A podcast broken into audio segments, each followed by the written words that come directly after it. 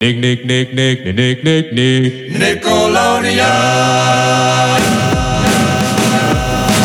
From Nickelodeon Studios in Burbank, California, this is the Nickelodeon Animation Podcast. Hi, I'm your host, Hector Navarro. Welcome to the podcast. My guest today is a writer, director, storyboard artist, layout artist, and animator known for creating My Life as a Teenage Robot for Nickelodeon. He also directed episodes of Dexter's Laboratory, The Powerpuff Girls. He was the story editor for My Little Pony, Friendship is Magic, and he was the supervising producer on Gravity Falls. With a resume like that, it's no surprise that a following has been amassed around our guest, Mr. Rob Renzetti.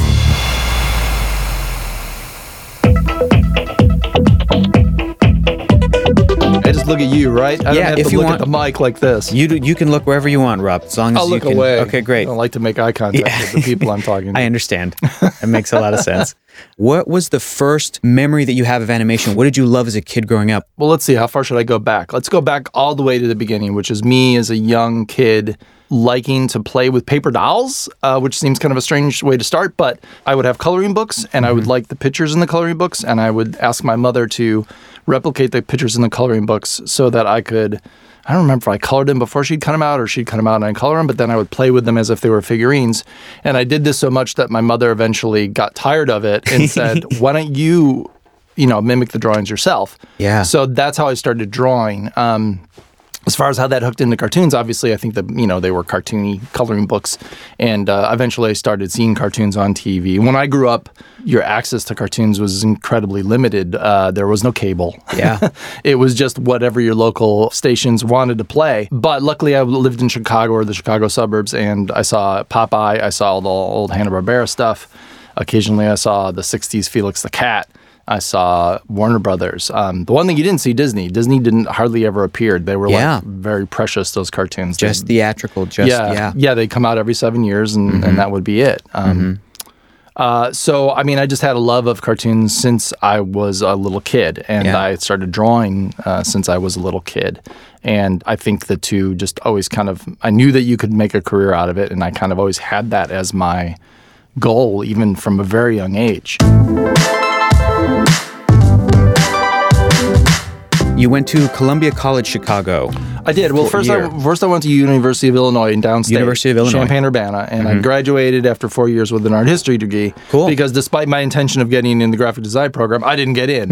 uh, there were like, yeah, there were like I don't know, hundred art. We were all, you were all general art majors the first year. Sure. And then everybody got uh, divvied up, and only about everybody wanted to get into graphic design because it was the only thing that had practical had any uh, chance of making money when you're out of school. Instead, as opposed to being a painter or whatever, where it's like you know that's a real gamble. So I became an art history major because I enjoyed my first year art history class. Sure.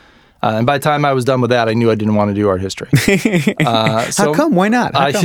it was just I did not. It was not enjoyable. It was uh, you know there's a lot of uh, BS in a lot of professions, but art history, art history criticism is almost entirely BS. Like Yeah. it's all just like oh I see this, I see that, and I knew how to do it. I did well in my classes. I could BS as well as anybody else, but I didn't really feel like doing that the rest of my life. Uh, so my last year, actually, as I was graduating, I found out about Cal Arts Mm-hmm. out in California. And uh, the second half of my senior year, taking the illusion of life, I basically made my first animated film. Wow. Because I was told by somebody who I knew who had already gone to the school, hey, they like to see animated films. Mm-hmm. Um, it was shot by my roommate at the time, who was a film major on eight millimeter, and it it was crappy animation first of all, but it was also a crappy filmed version of crappy animation. I didn't get in that year, so I the following year, I'd found out through the same roommate that um, my, one of our old roommates' younger brothers was going to an animation program in Chicago. Cool. And that I could get in at the last minute, so I did. Cool. Um, and that that person who was also in that anima- animation program was Genndy Tartakovsky. um, and I had been roommates with his older brother, and we saw each other. We both coincidentally took the same uh, figure drawing class at Columbia, and we recognized each other because we'd met once. And we're like, "Wait, aren't you Alex's brother? Yeah, weren't you his roommate?" And we became friends, and we were just like inseparable. And then we went the next year. We both applied to Cal Arts again. I applied for a second time, and we both got in, and we came out to California together. What is it you guys have in common that you were able to bond? Well, I mean, we both loved animation, obviously, and even though we were in a film program at Columbia, and we there was an animation, you know, minor within the film, so I was an animation student for the first time. Mm-hmm. There were other people around. The fact that we kind of pre knew each other, and also we just eh, both had the same kind of passion for it. We would spend. Uh, we had a teacher, Stan, who like had a bunch of uh, like old Warner Brothers films on 16 millimeter. Cool. And he had we could watch, we could like examine them frame by frame and see how they did stuff. That's amazing. Um, so we both had that kind of passion. We had other one, one other friend there, Darren, who kind of shared our passion. The three of us kind of all were fanatic about this kind of stuff. Yeah. So it was really about enthusiasm and level of enthusiasm. Once we got to Cal Arts, we both knew our draftsmanship was not as good as most of the people around us. Sure. Uh, and we were going to have to work hard. And we were, you know, we kind of have that Midwest uh, spirit of like, you put your nose to the grindstone and you work. What was that like for you as an artist looking at other artists who I know that I've had this feeling of like, oh my gosh, they're blowing me away. I could never do that particular Mm-hmm. Right. thing. Were you guys just honing in on your strengths? What did you feel like your strengths were? What was your sort of game plan when you Uh, made I don't that know decision? if I ever had a game plan. That would be that would I could pretend that I did. Uh, I mean, when you're looking at people, Craig McCracken was one of them. Mm-hmm. We met him at CalArts, or, uh, but that's just one example of people that were seemed like they were naturals. Yeah. um, they just could draw really well um, right off the bat. A lot of those people, not Craig, but a lot of those people, because it comes easily to them, because they don't have to work at it, they kind of take it for granted, and they think because that came easily to them, the things that would follow, you know, good positions on a show, Yeah. can, you know, climbing the ladder, all that should come easily as well, Right. And I've seen, you know, I've been in this industry a long time now. I've seen lots of talented people that don't do well because they think they shouldn't just need to, you know, sit back and it will all come to them. Mm-hmm. Um, now I've seen people that have worked really hard too, and they haven't gotten anywhere as well. So there's obviously a large element of luck Yeah. and timing Yes. in anyone's successful career. But because Genndy and I were not as hard, great at drawing as everybody else around us at that point, we knew if we're going to be even getting close to do well, we're going to have to work hard, and we're going to work maybe have to work harder than the people that can do well. The best thing you can do is to um, rate yourself against yourself. If you are getting better and you are improving, then you're doing what you need to do. Absolutely. Um, it's funny because now there is a generation of people that come out of school with the goal of having their own show. When Craig and Genndy and me were at CalArts in our class, that was not a goal that you had. and we were lucky to come out at the time when it did start happening. And we were all able to eventually do it. When we were leaving Cal Arts, there was a, a couple of opportunities. One was connected to Hanna-Barbera. It was, I don't know if it was Turner Feature. Yeah, it was Turner Feature. Okay, Yeah. Turner Feature was the name of the people that were making a movie called um, Pagemaster. They needed a bunch of new people Sure. right when my class was getting ready to graduate. So they um, brought us to, um, I think it's Bruce, I can't remember, Bruce Smith, I think was the, one of the lead animators on it. Yeah. They brought us to his house. They had a bunch of artwork up from uh, the movie, both in his house and in his yard. And he had this beautiful house with this professionally made treehouse in the backyard. And he's Wow. like, look, I'm an animator. This is come into my world, and you may have this kind of uh, life yourself someday. Yeah. and so PageMaster like vacuumed up most of my graduating class to be like assistants and what cleanup Sure. artists and stuff on Sure. that feature. And uh, Genndy and I, and I think even Craig also had an offer uh, to do that. Mm-hmm. So that was one thing we could do. At the same time, there's a guy named Sergio Pablos. Who is a relatively famous Spanish animator and Mm-hmm. uh, was one of the guys behind Despicable Me. He was in our class at CalArts. He'd come from Madrid to go to CalArts to learn. He was one of those people that could draw like amazing. Like Yeah. he was not only a good draftsman and could draw great characters, he could animate well, which Yeah. is not always the same thing. We went away our freshman year. We came back, and after we came back, he said, "Hey, I had worked for this company over the over the summer in Madrid, Mm-hmm. and this summer they want they want to see if they can get some American animators to come over um, because they're going to have a few episodes of Batman the Animated Series, Whoa. which was being done everywhere all over the world. They were Yeah. trying to get that show done as quickly as possible, so they farmed out episodes to everybody. And so Sergio Genndy and I decided instead of going to PageMaster, where we would be cleaning up or maybe assistant Sure. animating at the best eventually, Sure. we could be animators in Spain and actually animate on Batman, who we loved. What a great character! That's a pretty good pitch. I was going to say, how do you top the pitch that you described, where you go to uh, the house and you see the whole thing, and you see Pagemaster, and you know, come and see this. I think that Spain is a pretty good. Well, uh, yeah, topper. I mean, it was a good, it was a good opportunity. It didn't turn out to be a great experience because we didn't realize that the company that we were working for was going bankrupt. Oh. uh, and they hadn't paid their Spanish animators Oh, in about no. a year. We got suspicious when we got there, and we were promised like you'll have an apartment. Well, we were living in a hotel for two months. Mm-hmm. Oh, no. Not in just a hotel, but all in one room in a hotel. Oh, four boy. of us, and we were supposed to get X amount of dollars or pesos a month Yeah. or a week. And uh, we every time we ask for our salary, they'd be like, "Well, how much do you need this week?" Yeah. and they'd give us as little as they possibly could.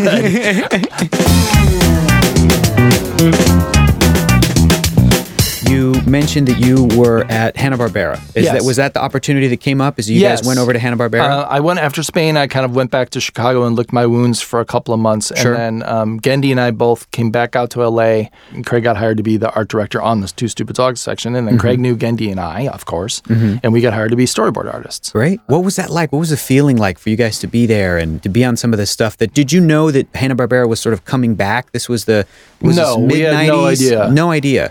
Um, Hanna Barbera was had been done doing a lot of bad animation for a while.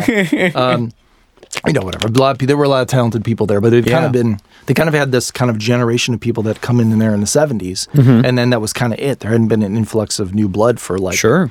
close to 20 years. Sure. Um, so when we all kind of came in, we were kind of looked askance at. to most people's credit, most of the old timers, they saw that we loved the craft and that we loved animation, and that we were doing that the shows we were doing were good. Yeah. They embraced us pretty quickly. There were always a few hand uh, holdouts that were kind of like, "Eh, you're young, I don't like you. That's it. you can't do anything to win me over."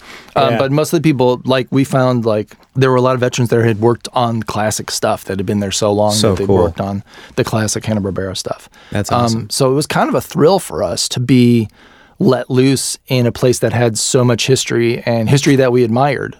Uh, it's funny because they initially set us up in this kind of very large office space where we're all in that together, and it was right next to Fred Seibert's office. Yeah. who was the president of the company at the time, and. Um, Joe Barbera's office was next to his. So for some reason we had Joe Barbera, animation legend, Yeah. Fred Seibert, legend to be, Yeah. and then us motley crew of uh, you know 20 year old jerks making a bunch of noise right next to the president of the company eventually they decided we shouldn't belong we didn't belong there and they put us in a trailer like there was a trailer that was out back I heard about this trailer. uh, and uh, so we weren't even in a building with anybody else yeah.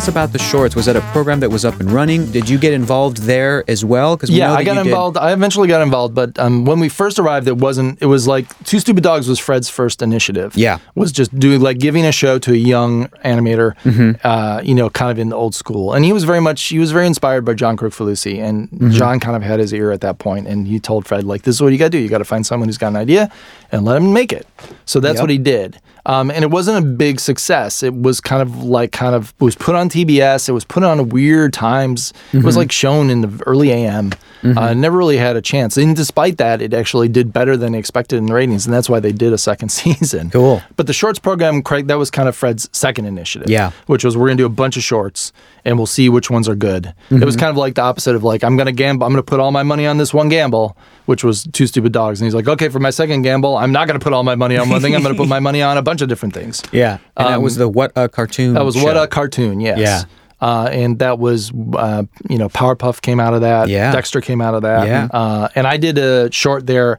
Uh, it was fun, interesting because I did we uh, Dexter's and Powerpuff were both student films of Craig and Genndy, and my student film, which eventually uh, was wasn't called Mean Account, Mean the Account at the time, but the characters in Mean the Account were in my student film. Cool. And the reason I didn't jump on the shorts program right away because they like got in right away and got their short was Terry Thoren, who who is a guy who ran an animation festival, not Spike and Mike, but like the more respectable festival that got put on here.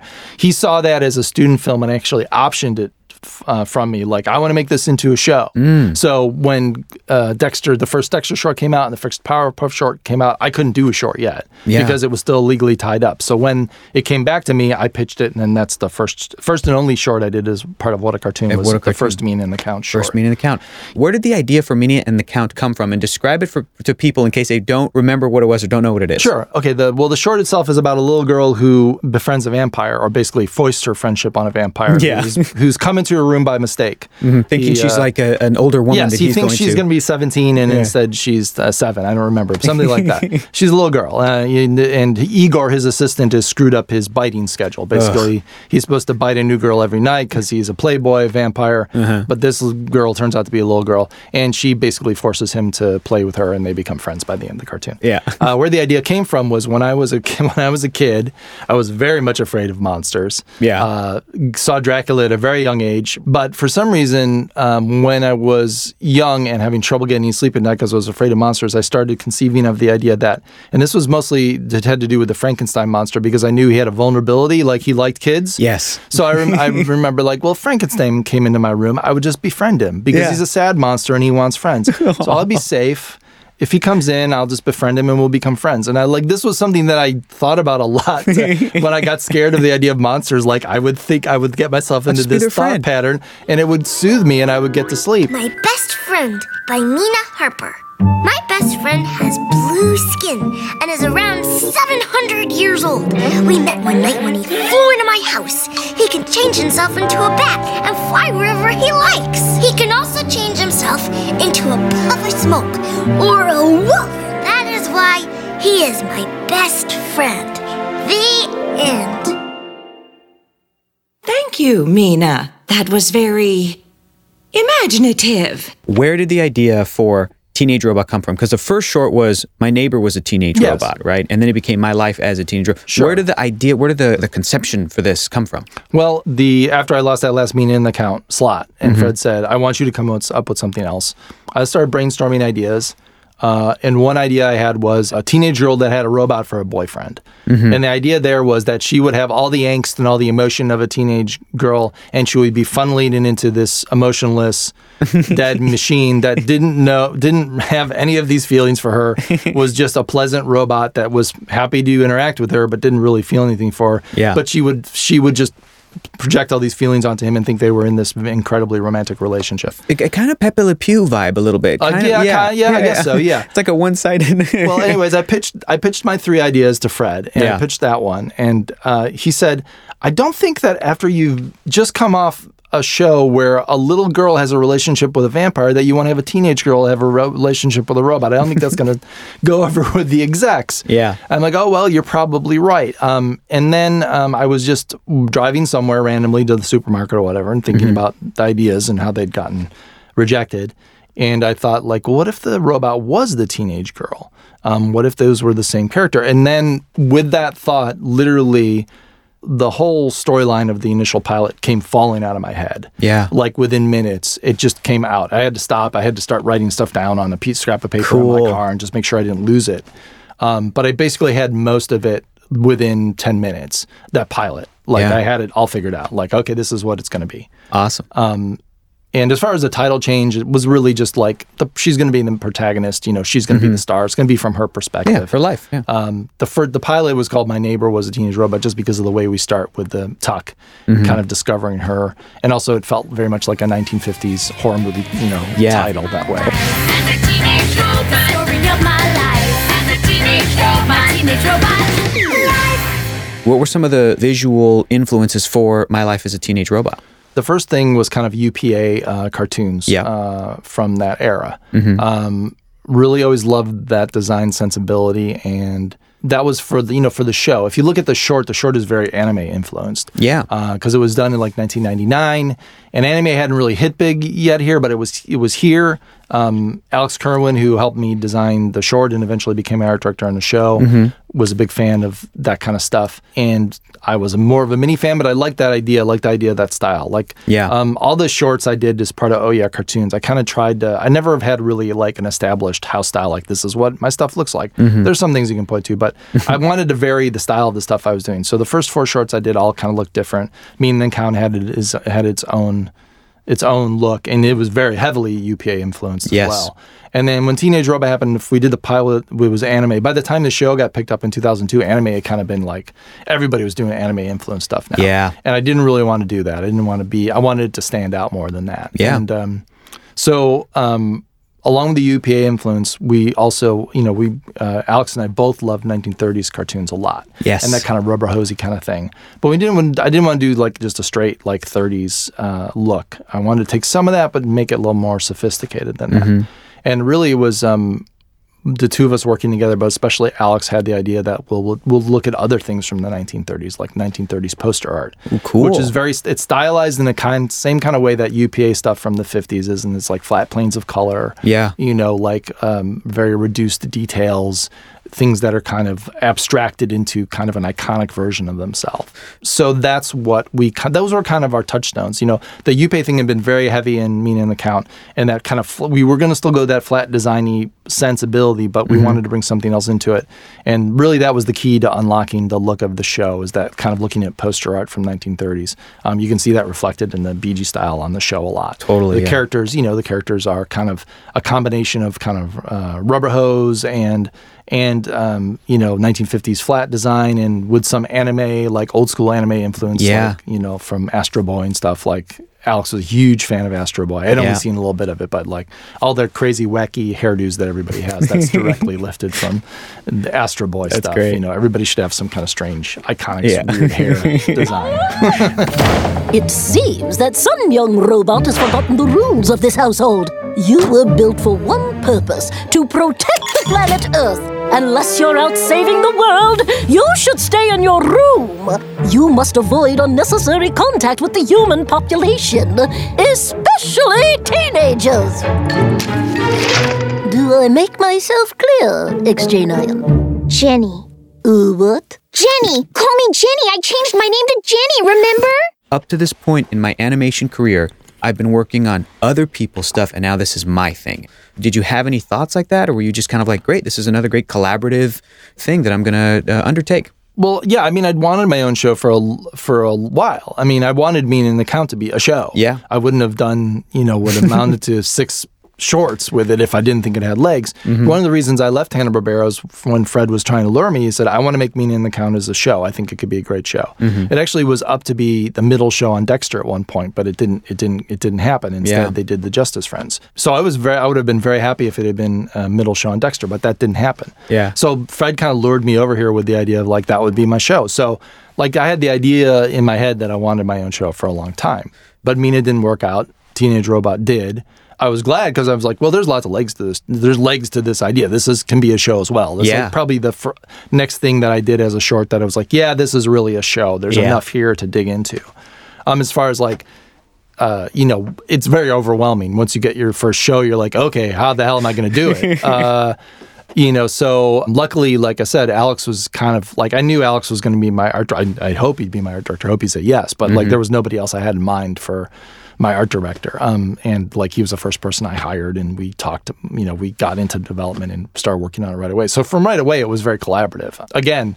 Alex is a much better draftsman, a much better artist than I am, and I didn't. I wanted him to be in charge of the way the show looked. Um, you know, we came up with the look together, but like I give him the lion's share of the credit of like actually being able to execute how we wanted it to look. Yeah. And uh, two other key players I should mention on the show are Joseph Holt, who was my lead BG designer, and uh, Seonna Hong, who was my lead BG painter. Those two got actually actually executed what we wanted to do in terms of the background styling Yeah. and all that. So it was, of course, it was collaborative from the from the get go. But as the creator of the show, you are swallowed by your show. You know, what I mean, it swallows your life. There was a good two year period where I was working seven days a week, uh, with maybe you know I'd take off holidays. Sure. Um, I'd take off Christmas, maybe take off a couple days of Christmas. Um, Yeah. That was it. You know, I was here all the time, and luckily for me. Um, I had been married for a while. So that's Uh, stable. you know, Great, like yeah. we were happy together, and my wife knew what this was going to take, Yeah. and you know, she she put up with it for you know the run of the show. Um, Yeah. it got better. You know, eventually I wasn't working that much, but the hardest thing about a show when you start it is that it's only in your head. Um, and as no matter how much you talk about it, no matter how many Bible pages you write, Mm-hmm. or how many drawings you do of the characters that are cute, until you start executing and do episodes and actually get episodes completed, Mm-hmm. it's very hard for anybody else to see what it's supposed to be. Um, now I was lucky because I had Alex, and then you know Alex really I was lucky. I had one other person that was on the same wavelength of me. Yeah. and he knew what I wanted the show to look like. Mm-hmm. Uh, but only really I knew what I sh- wanted the show to be like in terms of the sensibility and the humor and the pacing and all that kind of stuff. Yeah. Uh, and eventually I assembled a team where they could look back at episodes that were done and say, okay, that's what we're shooting for. But when you first get it, when you first, you know, first have it, it's like it's just in your head. Yeah. Um, and nobody else knows what it's going to be like. And every time a little bit comes out that's un- incomplete, it's just an opportunity for people to go, mm, I don't think that's going to be good. And you're like, no, no, it'll be good. Yeah. let me, you know, let me get it finished before you judge it.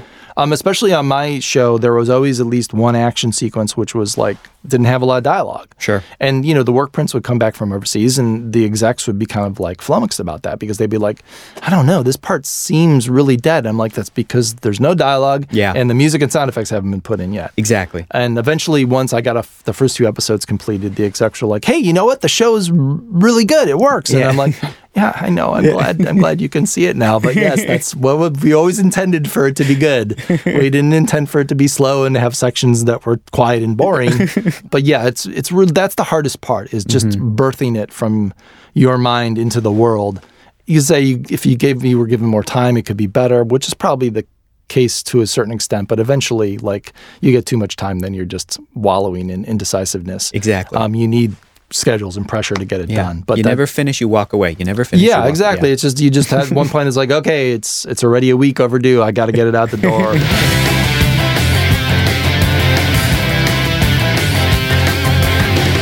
What has the response been like to see people who come up and go, "I loved my life as a teenage robot"? Well, I mean, Yeah. it's, it's very gratifying, you know, now that's 10 years later, that Yeah. there's a lot of people that are old enough, people that I work with that are old, you know, old enough now to be like, I grew up with your show. I loved Yeah. it. Um, and that's great. It's great to hear that. Um, uh, it's funny because when our show was coming out, um, the internet was just kind of blossoming, and we did we had a show blog Mm-hmm. called the Teenage Row Blog that we kept up for the run of the show. That's and a great people name. really uh, people appreciated it. You know, I would read a little bit of fan feedback, but I tried to keep away from too much of that because I didn't want to. It's interesting because I think the feeling now is very much opposite. Um, that they were interested in fan feedback and they allow it to influence themselves. But I didn't really Yeah. want it to influence what I was doing with the show. One, I didn't want to have people say your show sucks, change it, or you know, I love this, do this all the time. I didn't want that, however much I might resist it, to permeate my thinking. Sure. So.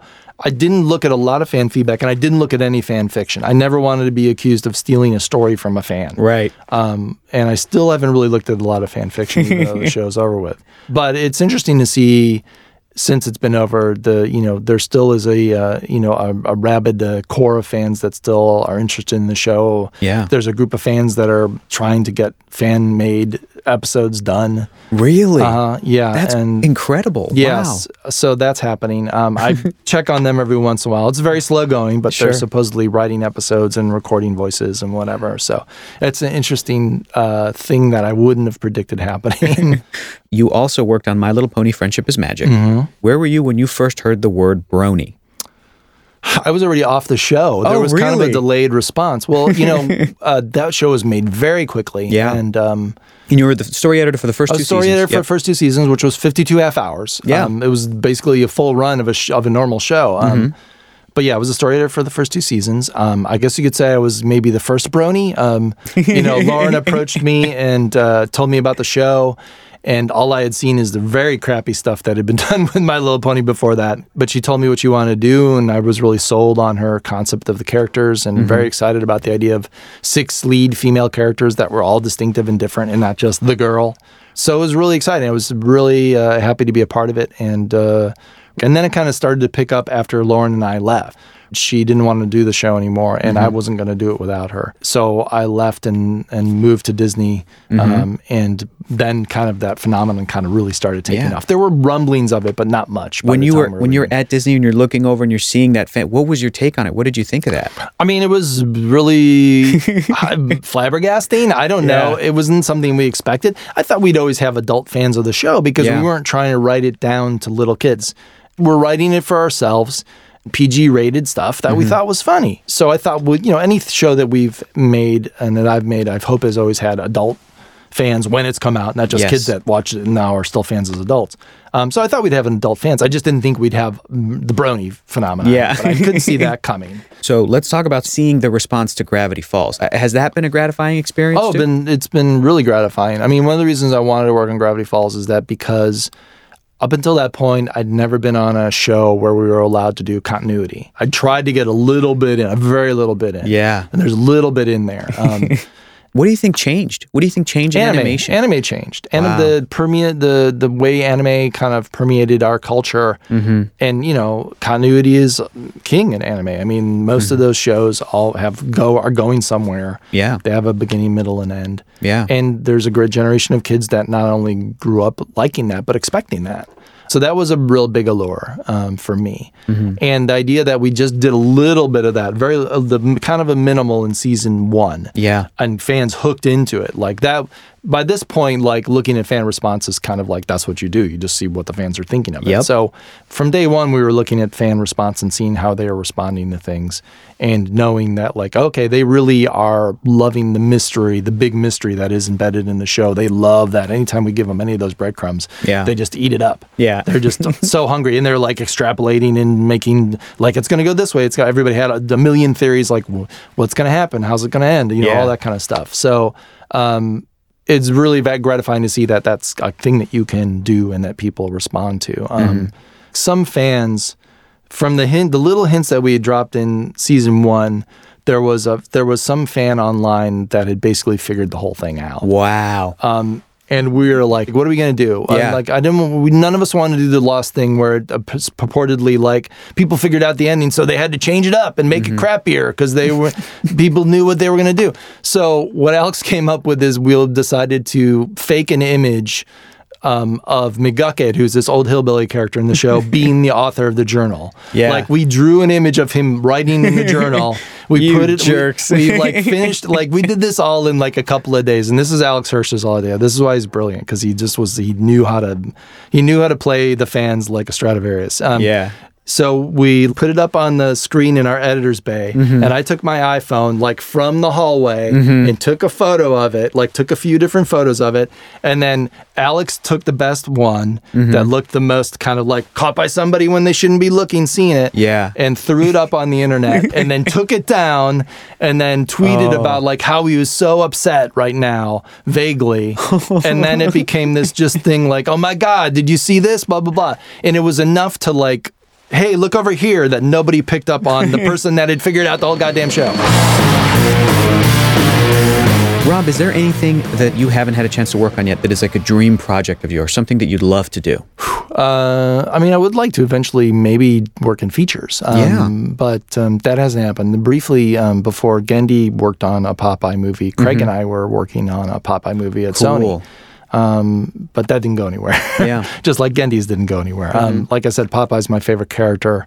And working on a feature about Popeye would be a dream come true. But Yeah. I don't know that they're ever going to get that off the ground. I don't know if I really I think Genndy would have done a great job with it. Yeah. And the little test that he did was fantastic. We've and- seen it. So great. Yeah. So great. But yeah. um, I don't know that they know what they've got there or that they want to do it right. I know. I think it's time for Popeye to come back.